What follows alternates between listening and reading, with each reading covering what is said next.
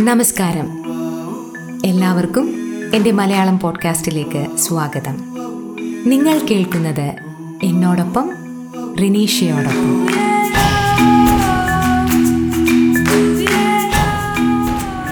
എന്താന്ന് മനുഷ്യനെ കൊല്ലാൻ കൊണ്ടുപോവാ? ബ്രേക്കിന് ബ്രേക്കിന് ഔട്ട് ചെയ്ത്. ബ്രേക്ക് എവിടെ? ബ്രേക്ക് എവിടെ? ബ്രേക്കിന്റെ Brake എവിടെ? ബ്രേക്ക് എവിടെ? ഞാൻ ഔട്ടിക്കോളാം ഇത് എവിടത്തെ കാര്യങ്ങൾ കൊണ്ടോണ്ട് തലയിണ മന്ത്രത്തിലെ ഈ സീൻ കാണാത്ത മലയാളികൾ കുറവായിരിക്കും. ഈ സീൻ എപ്പോൾ കാണുമ്പോഴും എന്റെ മനസ്സിൽ ഞാൻ ഡ്രൈവിംഗ് പഠിക്കാൻ പോയ ആ സംഭവങ്ങളൊക്കെയാണ് ഓർമ്മ വരിക. നിങ്ങളിൽ ചിലർക്കെങ്കിലും അങ്ങനെ തോന്നിയിട്ടുണ്ടാകും. ഈ കാർ ഓടിക്കാൻ പഠിക്കണമെന്ന ആഗ്രഹത്തോടെയും ആവേശത്തോടെയൊക്കെ ആശാന്റെ മുൻപിൽ ചെന്ന് നിന്നിട്ടുള്ള ആ പഴയ സീനൊന്ന് ആലോചിച്ച് നോക്കി എന്തൊരു ടെൻഷനായിരുന്നല്ലേ? ഈ ഡ്രൈവിംഗ് ഒക്കെ നിസ്സാരം എന്ന് വിചാരിക്കുന്ന ധൈര്യവാന്മാരെ എന്നോട് ക്ഷമിക്കുക. ഇത് നിങ്ങളെക്കുറിച്ചല്ല. ആദ്യമായി ആ വണ്ടിയിൽ കയറിയിരുന്ന് ആശാൻ പറഞ്ഞതുപോലെ സ്റ്റാർട്ട് ചെയ്ത് ക്ലച്ച് ചവിട്ടി ഗിയർ മാറ്റി വണ്ടി പതുക്കെ ഉരുണ്ടുരുണ്ട് നീങ്ങുമ്പോൾ എന്റെ ദൈവമേ ഈ വണ്ടി എന്നെയും കൊണ്ട് ഇത് എങ്ങോട്ടേക്കാ പോണേന്ന് നിങ്ങൾക്ക് തോന്നിയിട്ടുണ്ടോ? എനിക്ക് തോന്നിയിട്ടുണ്ട്. ഈ വണ്ടി ഇങ്ങനെ ഓടിച്ചു പോകുമ്പോൾ മുന്നിലെ വാഹനം ഒന്ന് ബ്രേക്ക് ചവിട്ടിയ പിന്നെ ആകെ വെപ്രാളായി.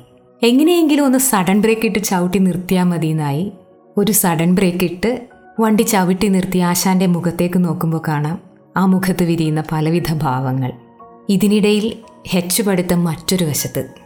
മുൻപിലും പിൻപിലും ആയിട്ട് കുത്തിവെച്ചിരിക്കുന്ന ആ കമ്പികൾക്കിടയിലൂടെ എങ്ങനെയാണ് ഈ കാറ് ഓടിച്ചുകൊണ്ട് പോവുക എന്ന് പലവട്ടം ഞാൻ ചിന്തിച്ചിട്ടുണ്ട്. ഇങ്ങനെ എത്രയെത്ര പരീക്ഷണങ്ങൾ കടന്നാണ് കാത്തിരുന്ന ചങ്കിടിപ്പിക്കുന്ന ആ പരീക്ഷണ ദിവസം വന്നെത്തുന്നത്. തലേന്ന് ഉറങ്ങാൻ കിടന്നാൽ പോലും ഉറങ്ങാൻ കഴിയാത്ത അത്ര ടെൻഷൻ. ഇതിനു മുൻപൊക്കെ എഴുതിയ പരീക്ഷയ്ക്കൊന്നും ഇത്രത്തോളം ടെൻഷൻ അനുഭവിച്ചിട്ടില്ല. രാവിലെ സകല ദൈവങ്ങളെയും വിളിച്ച് ടെസ്റ്റ് ഗ്രൗണ്ടിൽ ചെല്ലുമ്പോഴോ ദാ അവിടെ നിൽക്കുന്നു യഥാർത്ഥ വില്ലൻ കാക്കിയിട്ട വില്ലന്മാർ അവരെ കാണുന്നതോടുകൂടി ഉണ്ടായിരുന്ന ധൈര്യം മുഴുവൻ ചോർന്നു പോകും. പിന്നെയെല്ലാം യാന്ത്രികമായിട്ടാണ് ചെയ്യുക. യാന്ത്രികമായി ആ കാറിലിരുന്ന് ഓരോ കമ്പിയിലും തട്ടാതെ ഹെച്ചെടുക്കലായി ഒരു കമ്പിയിലും തട്ടിയില്ല എന്നോർത്ത് ഹെച്ചെടുത്ത സന്തോഷത്തിൽ ഞാൻ എന്റെ കാറിന്റെ ഫ്രണ്ട് മിററിലൂടെ നോക്കുമ്പോൾ ദാ കിടക്കുന്നു എന്റെ പുറകിൽ ഒരു കമ്പി നിലത്ത്. പിന്നെ ചുറ്റുമുള്ളതൊന്നും കാണാൻ പറ്റൂല സാറേ എന്ന് പറഞ്ഞ അവസ്ഥയായി. അന്ന് എന്നെ ചേർത്ത് നിർത്തിയ ഒരു സുഹൃത്തുണ്ട് രമ്യ. ഞങ്ങൾ രണ്ടുപേരും ചേർന്നാണ് ഡ്രൈവിംഗ് പഠിക്കാൻ പോയത്. ഈ ചിലർക്ക് ശരിയാകും ചിലർക്ക് ശരിയാകില്ല എന്ന് പറഞ്ഞതുപോലെ ആദ്യത്തെ അറ്റംപ്റ്റിൽ രമ്യക്ക് ശരിയായി എനിക്ക് ശരിയായില്ല. പക്ഷെ ഞങ്ങൾ പഠിക്കാൻ ചേരുമ്പോൾ തന്നെ തീരുമാനിച്ചൊരു കാര്യമുണ്ട് ഞങ്ങളിൽ ആർക്കെങ്കിലും ആദ്യത്തെ അറ്റംപ്റ്റിൽ ടെസ്റ്റ് ജയിക്കാൻ പറ്റാതെ വന്നാൽ ജയിച്ചാൽ മറ്റേയാളെ സപ്പോർട്ട് ചെയ്യാനായിട്ട് പിന്നീട് അങ്ങോട്ടേക്കുള്ള പഠിത്തത്തിന് കൂടെ ചെല്ലണം എന്നുള്ളത്. അങ്ങനെ രണ്ടാമത്തെ അറ്റംപ്റ്റിലേക്കുള്ള ക്ലാസ് അറ്റൻഡ് ചെയ്യാനായിട്ട് എന്റെ കൂടെ രമ്യ വരാൻ തുടങ്ങി. അങ്ങനെ ഒരു മാസത്തോളം വീണ്ടും ഹെഡ്സ് എടുത്ത് കറക്റ്റ് ചെയ്തു. അങ്ങനെ വീണ്ടും ആ ദിവസം വന്നെത്തി. ഇത്തവണ രാവിലെ ഞാൻ ടെസ്റ്റിന് പോകാൻ നിൽക്കുമ്പോൾ ആറര മണിയോടുകൂടി തന്നെ രമ്യയും റെഡിയായി നിൽക്കുകയാണ്. ഞാനും വരുന്നുണ്ട് എന്ന് പറഞ്ഞ്. ഇത്തവണ എന്തായാലും ആ കടമ്പ വലിയ പ്രശ്നങ്ങളൊന്നുമില്ലാതെ എനിക്ക് ചാടിക്കടക്കാൻ പറ്റി. ഇങ്ങനെ നമ്മുടെ ജീവിതത്തിൽ നമുക്ക് വേണ്ട സമയത്ത് സപ്പോർട്ട് തന്ന് നമ്മുടെ കൂടെ നിൽക്കുന്നവരാണല്ലേ? നമ്മുടെ ആത്മാർത്ഥ സുഹൃത്തുക്കൾ. നമ്മൾ സ്കൂളിലും കോളേജിലും ഒക്കെ പഠിക്കുമ്പോൾ നമുക്ക് ധാരാളം സുഹൃത്തുക്കൾ ഉണ്ടാകാറുണ്ട്. എന്നാൽ ജോലിയും മറ്റു തിരക്കുകളായിട്ട് നമ്മൾ പോകുമ്പോൾ ഇവരിൽ നിന്ന് വളരെ ചുരുക്കം പേരിലേക്ക് ആ സൗഹൃദം ചുരുങ്ങും. പക്ഷേ വിരലിൽ എണ്ണാവുന്ന സുഹൃത്തുക്കളാണെങ്കിൽ കൂടിയും ഇവരായിരിക്കും പിന്നീട് നമ്മുടെ ജീവിതകാലം മുഴുവൻ നമ്മുടെ കൂടെയുള്ള ആത്മാർത്ഥ സുഹൃത്തുക്കൾ.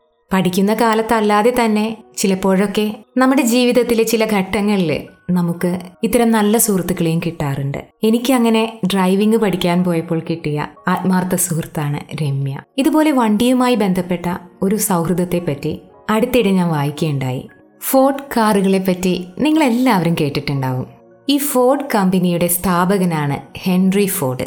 ഈ ഹെൻറി ഫോർഡും കണ്ടുപിടുത്തങ്ങളുടെ പിതാവ് എന്നറിയപ്പെട്ടിരുന്ന തോമസ് ആൽവ എഡിസണും ആത്മാർത്ഥ സുഹൃത്തുക്കളായിരുന്നു. ഏതാണ്ട് മുപ്പത്തഞ്ച് വർഷത്തോളം നീണ്ട സൗഹൃദം ഇവർക്കിടയിലുണ്ടായിരുന്നു. വില്യം ഫോർഡ് എന്നൊരു കൃഷിക്കാരന്റെ മകനായിട്ടാണ് ഹെൻറി ഫോർഡ് ജനിച്ചത്. ഹെൻറി വലുതായപ്പോൾ കൃഷിസ്ഥലത്ത് സഹായിക്കാൻ വേണ്ടിയിട്ട് അച്ഛൻ മകനെ വിളിച്ചുകൊണ്ട് പോകുമായിരുന്നു.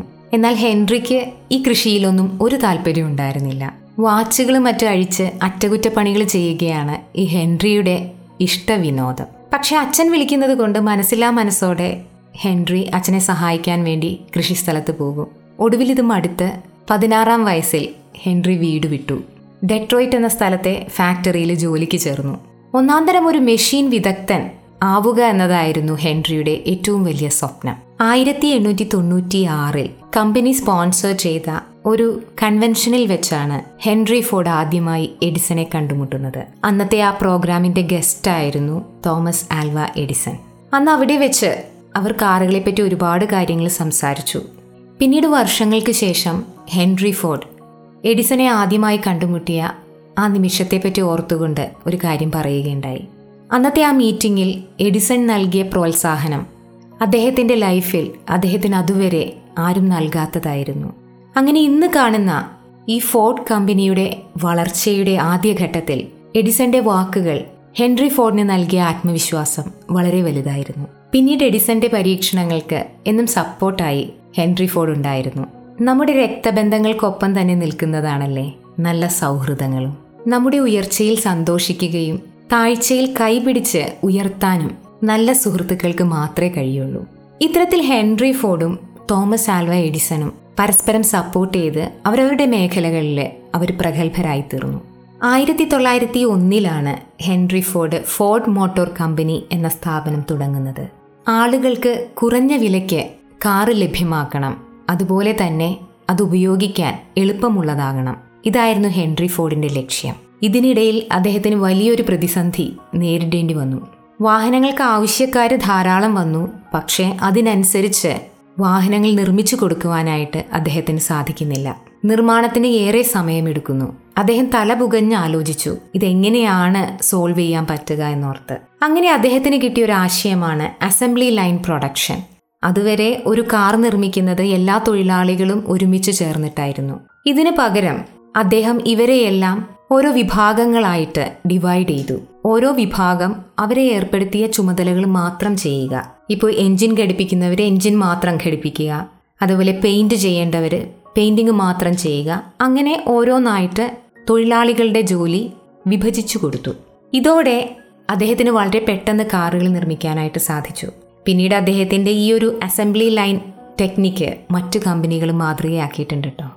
ആയിരത്തി തൊള്ളായിരത്തി എട്ടിൽ ഫോർഡ് പുറത്തിറക്കിയ മോഡൽ ഫോർഡ് ടി വളരെ വേഗം തന്നെ ജനപ്രീതി നേടി. ആയിരത്തി തൊള്ളായിരത്തി പതിനെട്ടായപ്പോഴേക്കും അതായത് ഏകദേശം ഒരു പത്ത് കൊല്ലം കഴിഞ്ഞപ്പോഴേക്കും അമേരിക്കയിലെ കാർ ഉടമകളിൽ പകുതിയോളം പേരും ഫോർഡ് ടി ഉടമകളായിരുന്നു. ഇന്നും ഫോർട്ട് കമ്പനിയുടെ കാറുകൾക്ക് ആവശ്യക്കാർ ധാരാളമാണ്. ആയിരത്തി തൊള്ളായിരത്തി മുപ്പത്തി ഒന്നിൽ എഡിസൺ ഈ ലോകത്തോട് വിട പറയുമ്പോൾ അദ്ദേഹത്തിന്റെ അവസാന ശ്വാസം അദ്ദേഹത്തിന്റെ മകന്റെ സഹായത്തോടെ ഹെൻറി ഫോർഡ് ഒരു ടെസ്റ്റ് ട്യൂബിലാക്കി ശേഖരിച്ചു വച്ചു. ഇന്നത് ഫോർഡ് മ്യൂസിയത്തിലുണ്ട്. ചില സൗഹൃദങ്ങൾ അങ്ങനെയാണല്ലേ? നമുക്കൊന്നും സാധാരണ രീതിയിൽ ചിന്തിക്കാൻ പറ്റാത്ത തരത്തിലായിരിക്കും അത്തരം സൗഹൃദങ്ങൾ. കുറച്ചുനാൾ മുൻപ് എന്റെ പോഡ്കാസ്റ്റിന്റെ ഒരു ലിങ്ക് ഞാൻ എന്റെ ഒരു ഗ്രൂപ്പിൽ ഷെയർ ചെയ്തിരുന്നു. അന്നാണ് അവരിൽ ചിലർ ഞാൻ പോഡ്കാസ്റ്റ് ചെയ്യുന്നുണ്ടെന്ന് അറിയുന്നതും അത് കേൾക്കുന്നതുമൊക്കെ എല്ലാവരും വളരെ നല്ല അഭിപ്രായമാണെന്ന് പറഞ്ഞത്. അതിനുശേഷം ഏതാണ്ട് ഒരാഴ്ച കഴിഞ്ഞപ്പോൾ ഒരു ഞായറാഴ്ച എനിക്കൊരു ഫോൺ കോൾ വന്നു. റേഡിയോ മാംഗോയിൽ നിന്നാണ് വിളിക്കുന്നതെന്നൊക്കെ പറഞ്ഞാണ് ആ ഫോൺ വന്നത്. തുടക്കത്തിൽ തന്നെ എനിക്ക് മനസ്സിലായി ഇത് എന്നെ കളിപ്പിക്കാൻ ആരോ ചെയ്യുന്നതാണെന്ന്. പക്ഷെ ഇതാരാണ് എന്നെനിക്ക് മനസ്സിലായില്ല. എന്നെ കുറെ വട്ടാക്കി എന്ന് പറയുന്നതായിരിക്കും ശരി. കുറെ നേരത്തിന് ശേഷമാണ് എനിക്ക് ആ ശബ്ദം മനസ്സിലാക്കാൻ പറ്റിയത്. എന്റെ ഒപ്പം പഠിച്ച വിജു എന്ന എന്റെ സുഹൃത്തായിരുന്നു അത്. പതിനഞ്ച് വർഷങ്ങൾക്ക് ശേഷമാണ് ഞങ്ങൾ സംസാരിക്കുന്നത്. ഈ ഗ്രൂപ്പിൽ വിജു അടുത്തിടെയാണ് ജോയിൻ ചെയ്തത്. പിന്നെ ഞാനും ആ ഗ്രൂപ്പിൽ അത്രത്തോളം ആക്റ്റീവ് ഒന്നുമല്ല. അതുകൊണ്ട് തന്നെ ഒരു പേഴ്സണൽ ചാറ്റോ അങ്ങനെയൊന്നും ഈ പതിനഞ്ച് വർഷങ്ങൾക്കിടയിൽ ഞങ്ങൾക്കിടയിൽ നടന്നിട്ടില്ല. ഗ്രൂപ്പിൽ ഷെയർ ചെയ്ത ആ പോഡ്കാസ്റ്റ് കേട്ടിട്ടാണ് അബുദാബിയിൽ നിന്ന് എന്റെ ആ സുഹൃത്ത് എന്നെ വിളിക്കുന്നത്. വിജുവിന്റെ സ്വഭാവത്തിൽ ഇപ്പോഴും പ്രത്യേകിച്ച് മാറ്റങ്ങളൊന്നും സംഭവിച്ചിട്ടില്ല. പണ്ടത്തെ അതേ സ്വഭാവം തന്നെ. പണ്ടും ഇതുപോലെ പല സുഹൃത്തുക്കളെയും വിളിച്ച് ഫോണിലൂടെ വിളിച്ച് പറ്റിക്കാറുണ്ടായിരുന്നു. വർഷങ്ങൾക്ക് ശേഷവും എന്നെ ആദ്യമായിട്ട് വിളിച്ചപ്പോഴും എന്നെ അതേപോലെ തന്നെ പറ്റിച്ചു. എത്രമാത്രം എനിക്ക് സന്തോഷം ഉണ്ടായെന്ന് പ്രത്യേകിച്ച് പറയേണ്ട കാര്യമൊന്നുമില്ലല്ലോ. ഇത്രയും വർഷങ്ങൾക്ക് ശേഷം വിളിക്കുമ്പോഴും അവരോട് സംസാരിക്കുമ്പോഴും അവരുടെയൊക്കെ മനസ്സിൽ നമ്മളിപ്പോഴും ഉണ്ടെന്നൊക്കെ അറിയുമ്പോൾ ഒരു പ്രത്യേക സന്തോഷമാണല്ലേ ഞാൻ ഈ പോഡ്കാസ്റ്റ് ചെയ്യാൻ തുടങ്ങിയ സമയം മുതൽ എന്നെ കട്ടയ്ക്ക് സപ്പോർട്ട് ചെയ്ത് എന്റെ കൂടെ നിൽക്കുന്ന ഒരു സുഹൃത്തുണ്ട് എനിക്ക്. ഞങ്ങൾ കോളേജിൽ ഒരുമിച്ച് പഠിച്ചവരാണ്. എന്റെ ബെസ്റ്റ് ഫ്രണ്ടാണ് പിന്നീട് കല്യാണമൊക്കെ കഴിഞ്ഞ് എന്റെ ഈ ഫ്രണ്ട് യു എസിലേക്ക് പോയി. പിന്നീട് ഞങ്ങൾ തമ്മിൽ വലിയ കോണ്ടാക്ട്സ് ഒന്നും ഉണ്ടായിരുന്നില്ല. വാട്സാപ്പ് വന്നതോടുകൂടി ഇടയ്ക്കൊക്കെ ചില ചാറ്റിങ്ങും കാര്യങ്ങളൊക്കെയാണ് ഉണ്ടായിരുന്നത്. ഞാൻ ഈ പോഡ്കാസ്റ്റ് തുടങ്ങി മൂന്ന് എപ്പിസോഡ് കഴിഞ്ഞതിന് ശേഷമാണ് ഞാൻ എന്റെ ഈ ഫ്രണ്ടിനെ ഇൻഫോം ചെയ്യുന്നത്. ഞാനിങ്ങനെ പോഡ്കാസ്റ്റൊക്കെ തുടങ്ങി എന്ന് പറഞ്ഞ്. ഞാൻ എന്റെ പോഡ്കാസ്റ്റിനെ പറ്റി ആദ്യമായി ഷെയർ ചെയ്യുന്നതും എന്റെ ഈ സുഹൃത്തിനോട് തന്നെയാണ്. ഓരോ എപ്പിസോഡ് കേട്ടതിന് ശേഷവും എന്റെ ഈ സുഹൃത്ത് അതിന് കമൻസ് പറയാറുണ്ട്. അതിലെന്തെങ്കിലും പ്രശ്നങ്ങളുണ്ടെങ്കിൽ എന്നെ പേഴ്സണലി മെസ്സേജ് ചെയ്യാറൊക്കെ ഉണ്ട് കഴിഞ്ഞ ദിവസം ഞാൻ ഹാലോവിയൻ ഡേക്ക് വേണ്ടി ഒരു എപ്പിസോഡ് ചെയ്യാനായിട്ട് എന്റെ ഈ ഫ്രണ്ടിനൊരു മെസ്സേജ് അയച്ചിരുന്നു. യു എസിലാണല്ലോ ഈ ഹാലോവിൻ ഡേ കൂടുതലായി ആഘോഷിക്കുന്നത്. മെസ്സേജ് അയച്ചെങ്കിലും ഞാൻ വിചാരിച്ചത് എന്റെ ഫ്രണ്ട് പിന്നോട്ട് പോകുമെന്നാണ് പക്ഷേ എന്റെ പ്രതീക്ഷകളെ എല്ലാം തകിടം മറിച്ചുകൊണ്ട് എനിക്ക് വേണ്ടി അടുത്ത എപ്പിസോഡിൽ എന്റെ പ്രിയ സുഹൃത്ത് സിനി എന്നോടൊപ്പം ചേരുന്നു. കൂടെ സിനിയുടെ ബെസ്റ്റ് ഫ്രണ്ട് സിസിയെയും കൂട്ടിയിട്ടുണ്ട്. ആത്മാർത്ഥ സുഹൃത്തുക്കൾ അങ്ങനെയാണല്ലേ? ചിലപ്പോഴൊക്കെ ചില പ്രവൃത്തികൾ കൊണ്ട് നമ്മളെയെല്ലാം ഞെട്ടിപ്പിച്ച് കളയും. ചിലപ്പോഴൊക്കെ നമ്മൾ പ്രതീക്ഷിക്കാത്ത ചില കാര്യങ്ങൾ അവർ നമുക്ക് വേണ്ടി ചെയ്തു കളയും. നമുക്ക് വേണ്ടി എന്തും ചെയ്യാൻ തയ്യാറായി നിൽക്കുന്ന നമ്മുടെ സുഹൃത്തുക്കൾ. അതൊരു വലിയ സ്വത്ത് തന്നെയാണല്ലേ? ഇതുപോലെയുള്ള സൗഹൃദങ്ങൾ നിങ്ങൾക്കിടയിൽ ഉണ്ടാകില്ലേ? അത്തരം സൗഹൃദങ്ങൾ നിങ്ങൾക്ക് ചുറ്റുമുള്ളവർ അറിയണമെന്നുണ്ടെങ്കിൽ എന്റെ എന്നോടൊപ്പം dot Renishya E N N O D O P P A M dot R E N E S H I A at the rate Gmail dot com എന്ന മെയിലിലേക്ക് ഇപ്പോൾ തന്നെ നിങ്ങളുടെ വിശേഷങ്ങൾ പങ്കുവയ്ക്കുക. അപ്പോൾ സിനിയും സിസിയും ഒത്തുള്ള ഹാലോവിയൻ വിശേഷങ്ങളുമായി അടുത്ത എപ്പിസോഡിൽ കണ്ടുമുട്ടാം. നിങ്ങളോടൊപ്പം റെനീഷ്യ.